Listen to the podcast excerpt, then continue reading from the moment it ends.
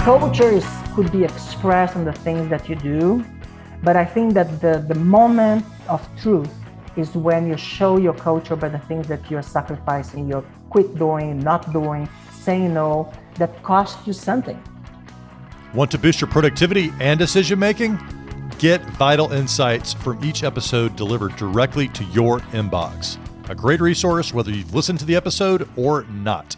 Go to benfanning.com slash insight. Welcome back to Lead the Team with number one best-selling author and in-demand corporate trainer, Ben Fanning. On this podcast, the world's most innovative senior leaders share their top success strategies to motivate your direct reports, cultivate your top leaders, and accelerate your career. Let's get started. Here's Ben. Welcome back to the show, everybody. I've got a great one in store for you today with Isaac Mizrahi, who is co president and COO of Alma an advertising agency whose team hails from 31 different nationalities and has created work that's earned them 23 Cannes Lions Awards and seven Effie Awards. Yes, a highly regarded firm, including being named Ad Age's prestigious or, or to the Ad Age's prestigious A list six different times this decade and has earned the, the honor of Agency of the Year. At the agency, Isaac works with several leading brands, including PepsiCo, McDonald's, Molson Coors, Google, and State Farm. Prior to his position with Alma, he worked as a senior leader with Coca Cola and Sprint Nextel. So he's been on the corporate side and on the creative side. We're going to dive into that today, focusing on multicultural marketing for the past 15 years Isaac is most excited about the meaningful growth that 60 million Latinos drive for U.S. businesses. And we're going to dive into that. But Isaac, before we get to all that, let's talk about your awesome name. Isaac Mizrahi. Yes, the legendary fashion designer, but this is the more legendary creative executive, Isaac Mizrahi. But maybe talk a little bit about your famous name and uh, how's it gone? Hi, Ben. Thanks for the invitation. Pleasure to be here. You know, the good thing about being in the podcast is that people can see that I have no fashion uh, skills, uh, which, you know. You got a purple would, t-shirt. That was pretty good. Uh, yeah. Uh, yeah. Yes. That's, you know, I, the funny thing is that is exactly the same name. People ask me a lot about. Uh, I don't know him. Another question that people ask him. I, I wish I could meet him and tell him right. that I'm very happy that I share the name with him because people don't have issues uh, with the spelling. But also, I have a few situations that people actually think I am the fashion designer and and and put me in uh, some um, you know I wouldn't say embarrassing but awkward situations. Well, maybe share a uh, situation or two that has arisen. you know, there is always uh, uh, upgrades in hotels, which makes uh, my boss a little bit, uh, oh. you know, jealous. But uh, he has a good time. But once I was in in Istanbul, in Turkey, in a training, and I arrived back after a full day outside my room, and there was a birthday cake saying "Happy Birthday, Mr. Mizrahi," and it was not my birthday, and, and I figured out after I Googled it, it was uh, the fashion designer's birthday. And another day, I got an unsolicited email to my personal email. Somebody mm. tried to reach the fashion designer and try the, the Gmail, Hotmail, AOL, mm-hmm. try every asking in a very, very desperate uh, way, saying, I have this graduation, I have this blue dress, the red dress, that dress. I don't know which one to use.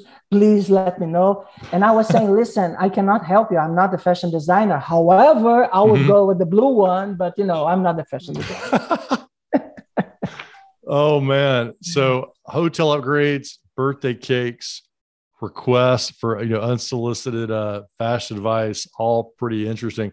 I'm trying to imagine if you're trying to get in to see a uh, maybe a specific client or potential client and they're looking at their schedule and they've got Isaac Mizrahi on the list, you're probably going to get priority to get into so. the door. I think so. However, uh, I may disappoint them once they realize that I'm not him. So I have to bring my A game. Yeah. To say, hey, listen, don't leave the room or don't leave the call. You know, there's something that may interest you on this discussion. Oh here. man, what? What? Yeah, some great stories, Isaac a case of mistaken identity and how it can actually help you in your career out there. and yeah, I, I think it's so. important, like Isaac, in these situations, to have some fun with it. because we can't I, have fun with it. So. You know. What's the alternative, right? Uh, be moody. I, am I'm, I'm a good humor yeah, guy. That so they're calling let's you have legendary fun. fashion designer. All right, so let's fast forward this thing. I mean, you got such an interesting background. I was, I was specifically excited about you coming on because you do have this experience of being an executive on the corporate side and then going more into the agency side. So, so there's that transition. But I think for the leaders today, one of the things too, I want to make sure that we highlight something that you're an expert in, which is the meaningful growth that 60 million Latinos drive for US business. I mean, you are the tip of the spear. You write for Forbes on that topic and with the impact. What do leaders need to be keeping in mind about the the evolving, the changing demographics and how it's going to impact US business? I think that's a great question, Ben. And this is what I do for a living. I think leaders need to understand that this is something that's already happening. It's not something that one day may happen. It's not mm. something that may come in it's the here. next five or 10 years. It's already mm. here.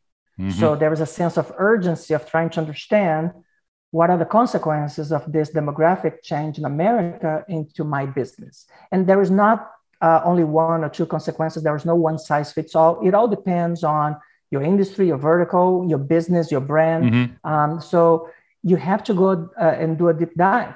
The other thing that's very important to understand that this is not about the old preconceived ideas that a lot of business leaders unfortunately still have about the, the Hispanic segment in America, which tends to be uh, detrimental in terms of perceptions of income, education, uh, purchasing mm-hmm. power, which mm-hmm. has you know they have already been demystified by several studies, uh, and I can mention Nielsen, for instance, a very uh, uh, yeah, everybody knows Nielsen. Institute. Yeah, they're huge. So, yeah, so, so there is purchasing power. There mm-hmm. is money and profit to be made. Mm-hmm. And the other perception is that you know it's all about translating things into Spanish. It's it's a very simple reduction to Hispanic marketing business equal to translating things to Spanish.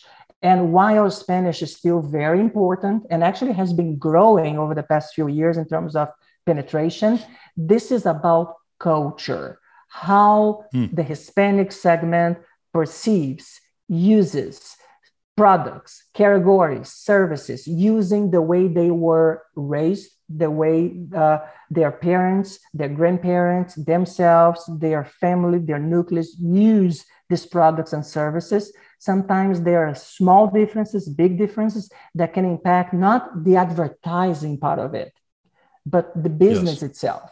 Yep. So that requires a deep understanding on how people perceive your category or product so you can understand how can you better not only react but ideally do a proactive work to take the lion's share in the next few years and decades to come.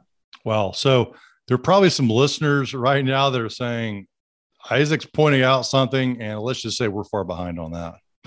we don't know like where do they start? So the first thing I think that you're saying is accept that it's here. And if you're if you're asking how do we approach this, you're you're behind. So yes. don't panic. You're but you're behind. Help is on the way. What what's the first thing? Like call Isaac probably, but other than call Isaac, contact that, him on LinkedIn or whatever. But that, what that else should they be, be thinking about? Yeah. I think I think the best thing to start is to understand where you are, where your competitors are, what is mm. the level of information and data mm-hmm. that you have, what are the data gaps. Some people don't even track sales, uh, and sometimes it's impossible yeah. to have precise sales, but at least you have a proxy. You mm. may have sales by zip code that you can actually have an estimate. How are you doing? And if you don't know, talk to people. There's a good yeah. chance that you know uh, your your uh, store manager, sales manager, district sales folks, they know how you're doing with Hispanic segments. So try to understand where you are, mm. benchmark the competitors, benchmark non-competitors who are the best in classes in this yeah. industry, uh, and trying to understand what is the plan to get where from where you are to where you need to be, which ideally is uh, compatible with your non-Hispanic segment. Is what we call the fair share. If you have a fair, if you have a market share of twenty percent and you realize that your share with Hispanics is around 12, 13%, you have a 7% gap. Quantify this. How much are you leaving yeah. on the table? And how much are you willing to mm-hmm. invest to close that gap and ideally even surpass that gap?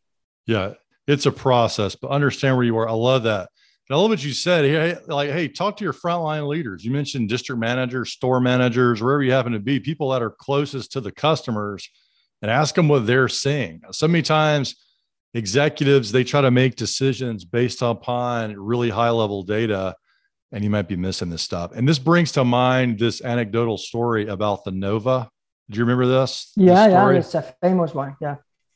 Get, it's, uh, it's when would you mind sharing that with the listeners? No, absolutely. Here? You know, it's based on my memory, but if I'm not mistaken, is a is a General Motors Chevrolet car that was launched, Nova. Uh, mm-hmm. But the problem is that when they launch it, Nova can be broken down in Nova that you don't go, which is not a good thing for a, a car that gets you from a car named No Go.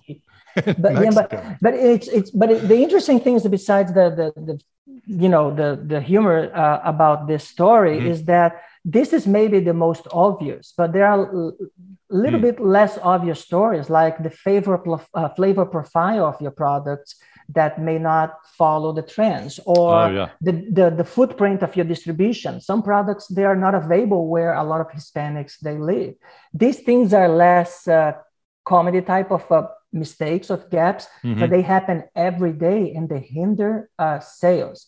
The, uh, you know, some people ask me, why should I be doing this? And I say, don't do that if you want to do a charity thing, if you feel mm-hmm. this is a feel good.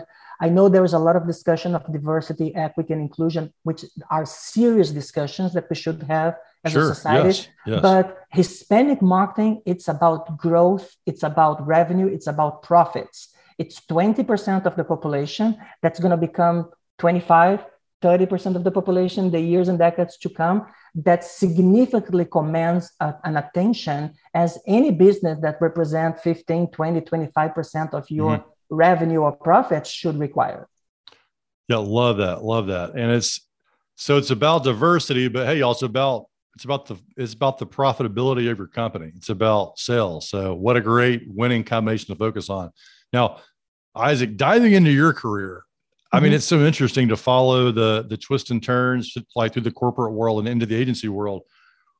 This has obviously been a hot button issue for you. When did you discover in your career? Like, was there one moment you're like, "Hey, this is this is so important for me that I want to go all in on it in my career and, and really work work through this." Uh, the the interesting thing is that um, I'm an economist by formation, right? So I, I, tend to be a somebody that's always focused on mm. planning mm-hmm. outcomes, yeah. midterm, long term. But when it comes to my career, Ben, one of the learnings I, I have been in business for more than 30 years now, mm-hmm. that no matter how much you plan, you should leave the door open for new things and things that are a little bit unexpected. Uh, mm. And this shift that you specifically asked me was never planned. Um, first of all, I came to the US to stay for three years, and it's been 24 years. Uh, I became resident. from three to 24. yeah, I became American, a citizen. I have American kids, but it was not something that I said when I am 28, 29, I'm coming to the US and then I do this, I do that. Nothing against people that plan, but the plan should be a suggestion, like a direction. So you figure out what are the skill sets that you need. Uh, but if it starts to become something very rigid, you may miss opportunities that you didn't know. The famous you don't know what you don't know. So I think mm-hmm. when mm-hmm. when uh, it was natural because I, I, came to the US with Coca Cola. I was an executive at Coke Brazil. Then I moved to the US and I started working in the Latin American group as a Brazilian, I became very exposed to the the, the non-Portuguese, the the Spanish, uh, the Hispanic world of Latin America, language, culture. Yeah, it's very diverse just in Latin yes. America. Many people have this image of Latin America preferences. It's the same, and right, yeah, absolutely, it's very different culture. Right? Absolutely, I fell in love with the culture. A lot of commonalities with Brazil, some differences. Then mm. uh, another a twist that was something unexpected. I moved from CPG to telecom. I, I moved to work for Bell South uh, in Atlanta, uh, and uh, and a lot of people told me you're making a huge mistake. Nobody leaves a company with the cachet of Coca-Cola company to work for yeah. Bell South with all the respect. Mm-hmm. But you know, it's not only the big brand, but like for marketers, uh, telecom was not sexy enough. And I was in the beginning of the transformation of telecom from voice only to data and everything else that mm-hmm. happened after. So I, am so happy that I did the transition despite all the naysayers, something big mistake, right? Uh, and then uh, it was an automatic shift from Latin America to US Hispanic. Uh, it's not the same thing, I have to tell, but I have to learn a lot. But uh, suddenly I was there. I was there in the middle of Hispanic marketing and the growth, and and I studied and I learned and I you know learned from others. Became part of the broader industry of marketers doing this, and uh, and it happened. And it's been uh, one of the most fulfilling experiences, a professional experience that I had, uh, because not only I do something that I love, but I have a sense of purpose on what I do. Mm. Yeah, I like that a lot. And one of the things that one of the themes that you mentioned several times here was the word learning. A lot of executives and people that become specialists in their career, they just get so darn niched and they stick with that and they don't really, you know, find that flexibility. And the fact that you've, I mean, you're a subject matter expert in this field, but you kind of made your way to that by, like you say, being open to new possibilities, learning about other Hispanic cultures, and ultimately the Hispanic market uh, in the U.S. Uh, so uh, that's that's a great message I think out there for all all leaders. Uh, thinking about your career as it stands today as a leader, uh, what's one trait that you'd instill in every employee and why? That's a great question. Uh, it's hard to come down to one, but if I have to pick one, I would talk about curiosity. Curiosity. Okay. And, and curiosity in a, in a broader sense, Ben, not mm-hmm. only curiosity of being curious, like the, the, the shallow perspective of curiosity, it's a little bit curiosity from trying to be open, trying to learn, going back to learning, mm-hmm. but also in a context of not being complacent, not uh, ever thinking that you're done. I, am done. I'm, you know, I know everything. Uh, there's nothing else that I can learn so so it's it's a different angle of curiosity in the, mm. in the end of the day i'm saying this very comfortably because at alma we have uh, three pillars of a culture and curiosity is one of them so we, we talk a lot a lot about curiosity collaboration and accountability being the three pillars of our agency and it, it has it's not a coincidence that this agency has been in 12 consecutive growth years in a very challenging environment i have to tell you uh, and I, at the same time that we adopted these pillars of culture, we work a lot, a lot, and we're still working every single day on what makes Alma special and what it is our DNA, our cultural DNA that allow people to understand: Do I fit? Is that an hmm. environment mm. for me? Uh, so I can be a, an engaged um, collaborator. Uh, so going back to your question, I think curiosity is essential. Uh, skill sets mm-hmm. we can mm-hmm. train. Um, there are a lot of other things that we can be very flexible. Of course, there are some green fees about ethics and, and work ethics, uh, but a curious brain, a curious mind is, is an amazing, amazing thing for anything, not only for business, but for life. Get a simple tool to approximate your cost of turnover in 10 seconds or less. Right now, go to benfanning.com slash turnover. Did you know the average cost of turnover is $235,975 per employee per year. If you're like most leaders, you don't know your number. Go to benfanning.com slash turnover right now and download this simple tool to start getting a handle on this catastrophic cost. Yeah, thanks for sharing that. And I love how you're linking that to the culture that you've all established there. And, and culture is tricky. I mean, it's leaders, I, I, when I talk to most leaders, they know what kind of a culture they want to have, but there's a difference between the culture you want to have and the culture you actually have. Mm-hmm. what do you What do you think is you know based on your success so far and what you've seen? Or another way to think of it is what may be some advice for leaders who want to modify the culture. So say you want to instill curiosity or you want to increase this or or create a different kind of culture than exists today or amplify it. Where do you start? Ben, ben, a lot of people talk about culture and what and from the context of what should we do from an action standpoint. Yes. What are yes. the what are the, the actions, what mm-hmm. are the, the things, the process, the things that we should implement to uh, align with that beautiful PowerPoint that we have here in the screen or the little the little thing that people such a carry. beautiful PowerPoint. Yeah, yeah. I, would make our culture you know, like that beautiful PowerPoint. Yes. I, I have to say that there's nothing wrong with doing things. I'm a very action oriented guy, but what I learned is that what mm-hmm. are the things that you should not do or quit doing they are mm. the most challenging uh, for any organization okay. to affirm your culture okay. for instance uh, uh, one of the big um, gods of advertising, fathers of advertising in the world is this gentleman called Bill Bernbach that in the 50s and 60s and 70s created the modern advertising work.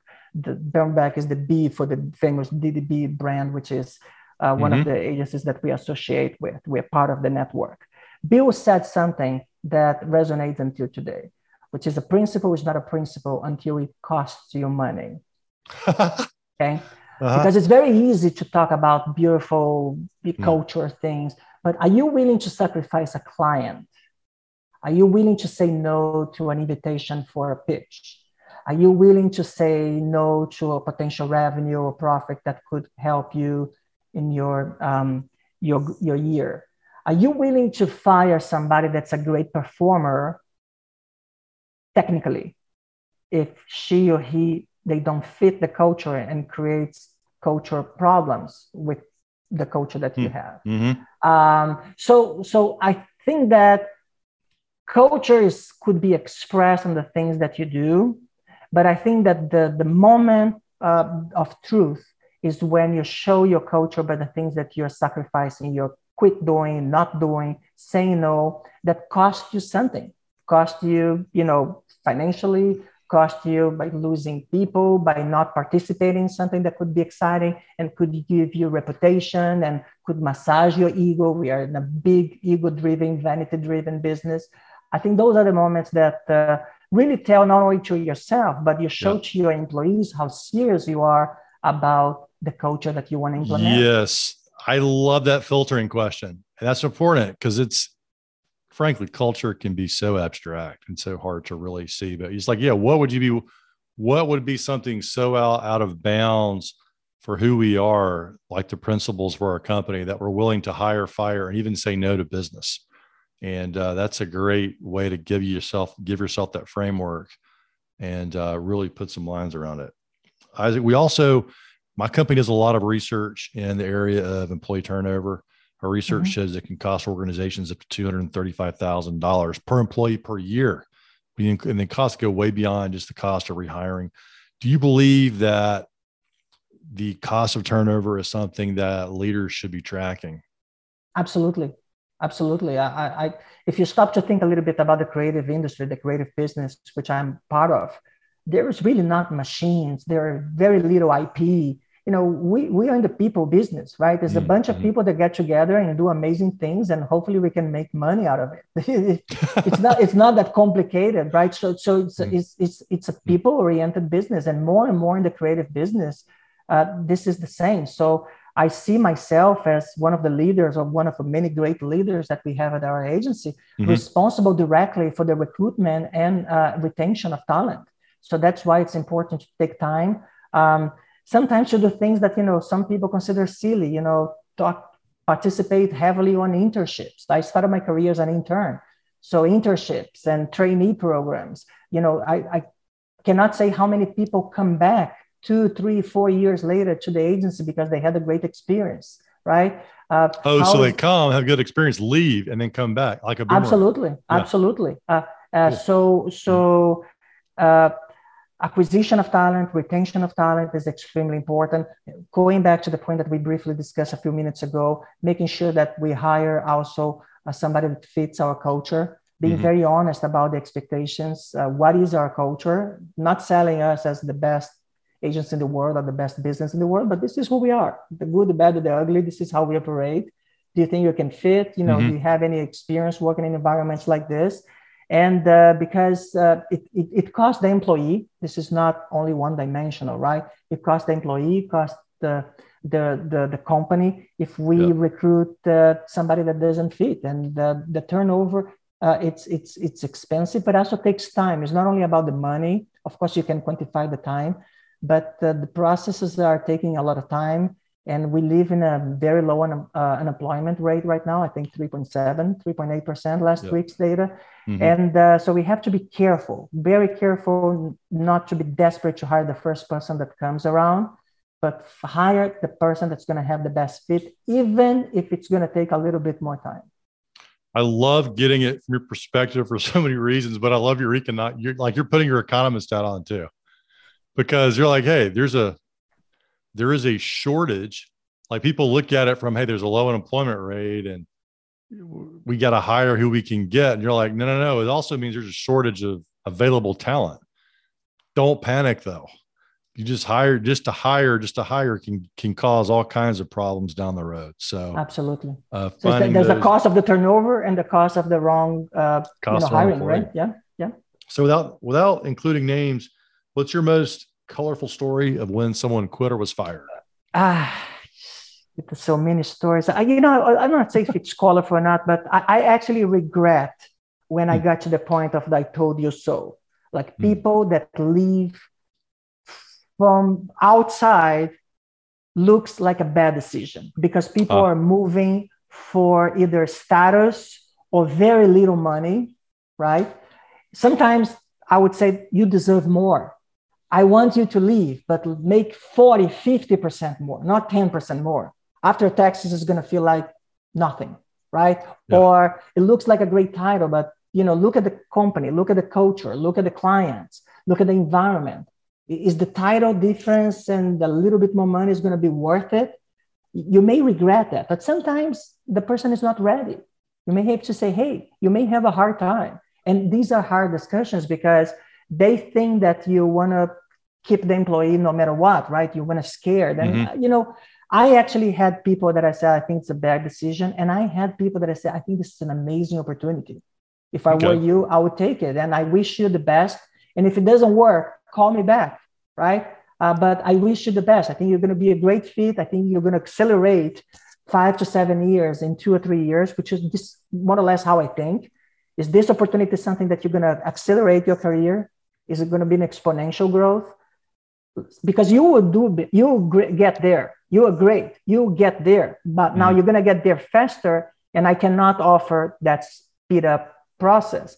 I support you 100% so so some people they don't want to talk because they're afraid that you're going to say no you're going to you're not going to do great i want the best for the people that i work with. I'm blessed to work with amazing people.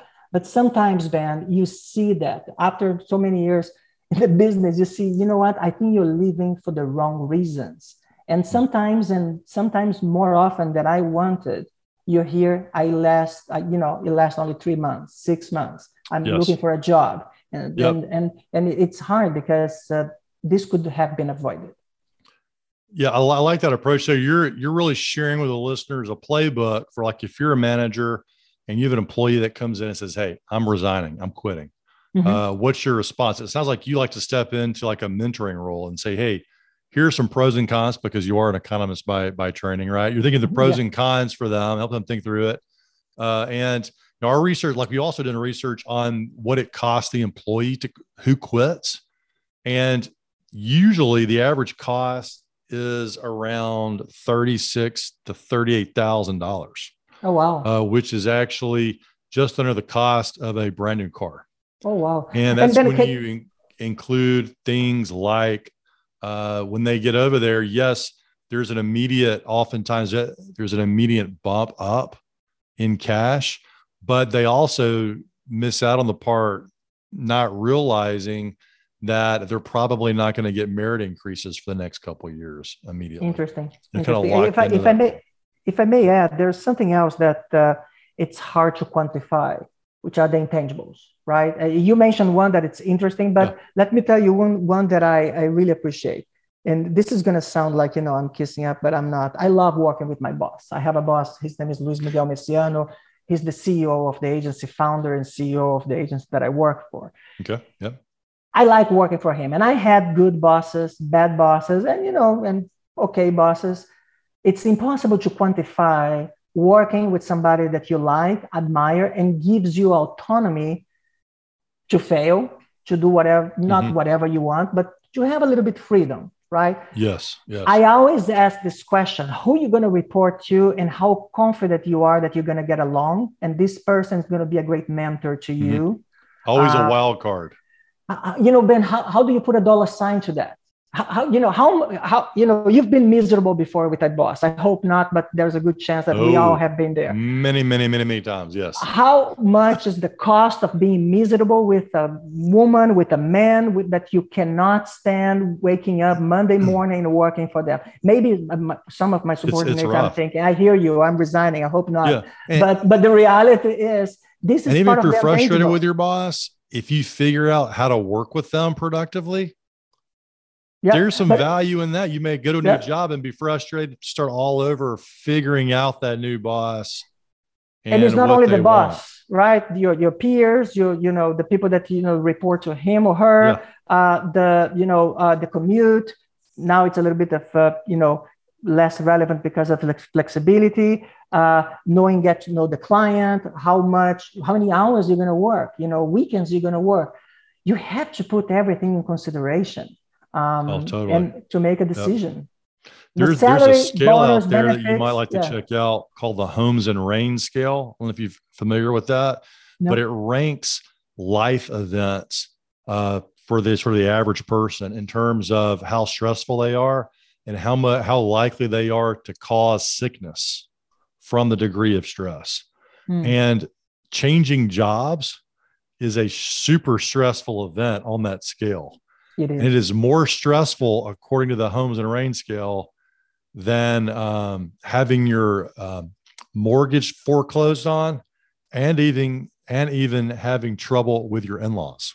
Oh wow, that's that's so, an interesting perspective.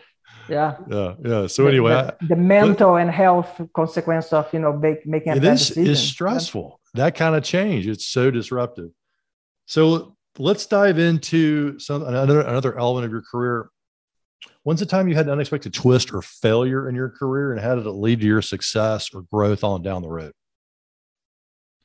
Uh, well, you know, in the beginning of my career, my first 10 years, a lot of uh, failures, a lot of uh, twists mm. because of impatience. Impatience and also this attitude that, you know, everything is a win or lose, right? You know, I have to win, is is a competition. I think mm. that uh, unfortunately I was wired since the beginning in a very competitive environment, even sports and things like that. And it takes time, and off, uh-huh. honestly, takes times and mistakes and you know things that you say and and behaviors that you learn. You know what? Um, you can compromise and you can listen to the other person without necessarily having to agree with the other person you know what i mean or sacrificing any kind of a personal values you have if it's a personal value sacrifice you you, you don't compromise you draw the line but you know not everybody works exactly the same way you do. Not everybody behaves the same uh, way you behave and that's a good mm-hmm. thing.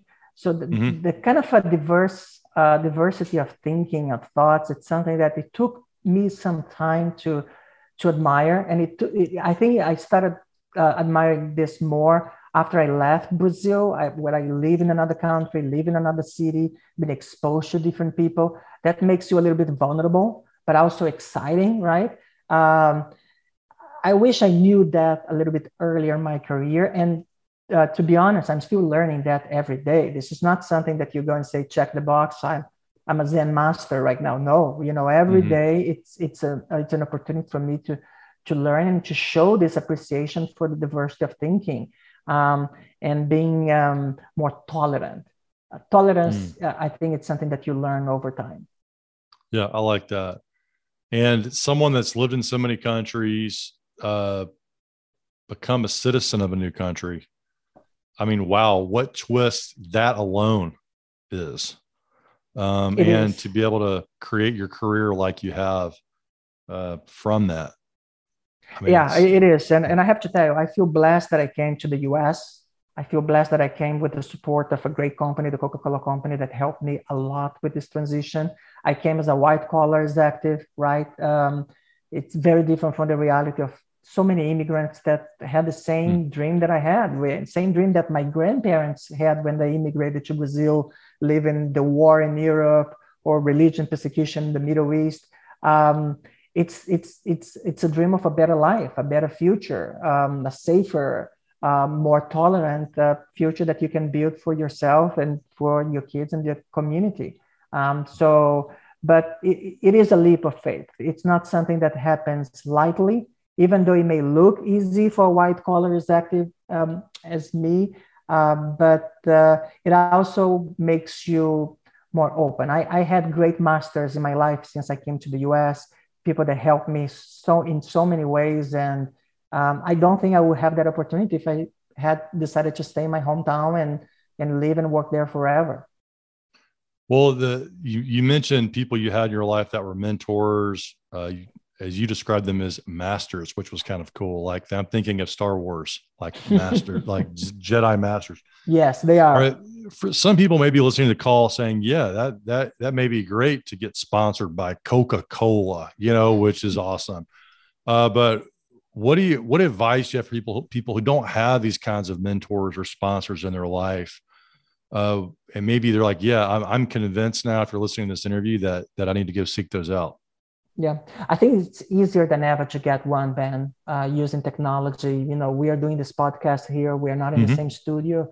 Um, so, you know, try to figure out where, what are the opportunities in terms of, you know, uh, affinity groups. Is that your okay. alumni society at school, at the undergrad, at grad, is high school? Is there, you know, anything else, organizations uh, like, uh, the the the the four A's for advertising agencies, the ANA, which is the Association of National Advertisers. I actually sit on the board of directors of the Hispanic Marketing Council, which is the association that connects um, Hispanic advertising agencies, media agencies, uh, media companies. So there's always an affinity group that you can actually belong that you can reach out to somebody that may have a little bit more experience and say, Do you mind coaching me or mentoring me? Now, mm-hmm. the interesting thing is that this is different than I'd like to send you my resume and you know for a job that you know mm-hmm. it's not the same thing right uh, and I've been a mentor in, uh, for diversity students uh, for uh, a great organization called ADCOLOR. I've been a mentor for Florida State University uh, before FSU. Um, and mentorship or, or, coaching process is very different from networking for a job. And I think that's where a lot of uh, people get confused. But the opportunities are many. Um, virtual opportunity, they don't even need to live in the same city. Um, so I think you should go for it. Go show, and you know, if you have somebody that you admire in your career, um, why don't asking her or asking him if they would be willing to uh, mentor you for a few months or if they recommend mm-hmm. anybody uh, if they if they are in a schedule that's a little bit uh, busy if they recommend yep. uh, some great great tips on how to approach leaders right there that, that isaac just gave you everyone as well as approaching affinity groups and just leveraging technology because technology you can leverage that across national borders mm-hmm. and uh, it just opens up a big playbook so what's a tool or gadget that's contributed to your success that listeners could go out and purchase uh, well, you know, I would be remiss if I don't mention LinkedIn. I'm a big LinkedIn fan. Uh, okay. I think Ben, we yep. connected on LinkedIn, right? Uh, we did. I, we did. I've been I've been a LinkedIn user since I think the beginning. Uh, once I received a letter that I was like one of the first, you know, uh, users, and has been an amazing tool. Uh, of course, I'm in the creative business, in marketing. Um, What's your favorite way to use LinkedIn? Uh, you know, I share the articles that I write. Uh, I I, mm-hmm. I, have a monthly uh, uh, uh column or article that Forbes uh, very very graciously allowed me to write without any kind of interference. I write about multicultural marketing, and you know, of course, people can read directly from the Forbes site. But you know, I like to amplify, let people know that the mm-hmm. latest article is out. A lot of people comment. Uh, some people send me suggestions of topics to write. So it becomes a community. It becomes really, really a community. And, and I love when people provide comments, what they like, what they don't like, as long as they do in a respectful way. I take all the points. So, um, yeah. and of it's course, amazing my- to look at the comments on LinkedIn versus YouTube. YouTube yes. is like blood sport over there. I'm glad. I'm glad I'm not so, there. I'm glad I'm not there. But LinkedIn can be a little bit uh, interesting. LinkedIn sometimes. can be a little edgy but I, I do, and we did connect everyone over LinkedIn, and a lot of people talk talk a game, but Isaac, you are seriously active on LinkedIn, and you've you've done a. I've focused on building up my followership and thought leadership, and you certainly have too. You've really invested in that, and so I commend you on that. Thank you. Um, and for leaders right now, though, it's not too late for LinkedIn. I always drive that home. Like we're in the golden age of LinkedIn now. Uh, it's organic. If you've got thoughts that you want to share, it's it's the yeah, time it, to do that. It, it is great. It's it's a great platform for content, for ideas, for networking. You know, I you know I got my share of unsolicited emails of people trying to sell products and services, and that's okay. That's part of it. I try to be respectful when I do the same. When I want to talk a little bit about an opportunity that Alma mm-hmm. may have, uh, because it's part of the game. But as long as you keep it respectful and and not um, like spam, I think people understand this is a business environment and it's part of the it's part of the the nature of the tool. Yeah. Well, Isaac, wrapping this thing up, what is your parting thought for our listeners?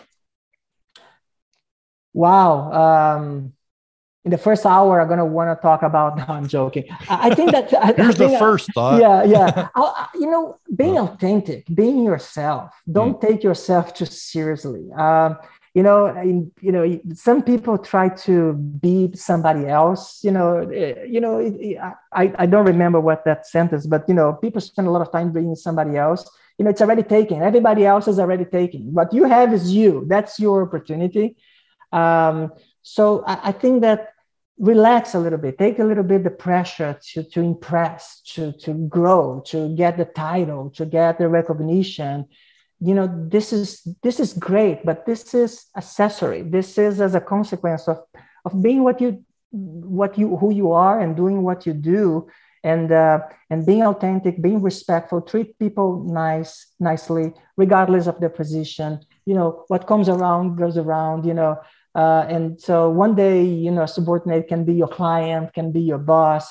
So be nice, be authentic, try to have a good uh, sense of humor, smile, mainly make fun of yourself first uh, if you can, uh, because that's a great test of how uh, you how you how good is your humor, and trying to be yourself. And you know, and I know it can be hard sometimes, but the, that that's the best alternative mm-hmm. you may have, and the and the alternative that makes you not only happier in the end, but also uh, is going to take care of your health and your mental health.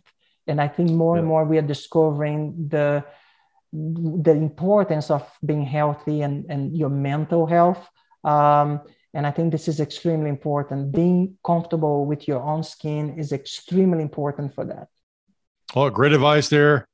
Uh, honestly, for for your professional life and your personal life, uh, and uh, Isaac, thanks for coming on today.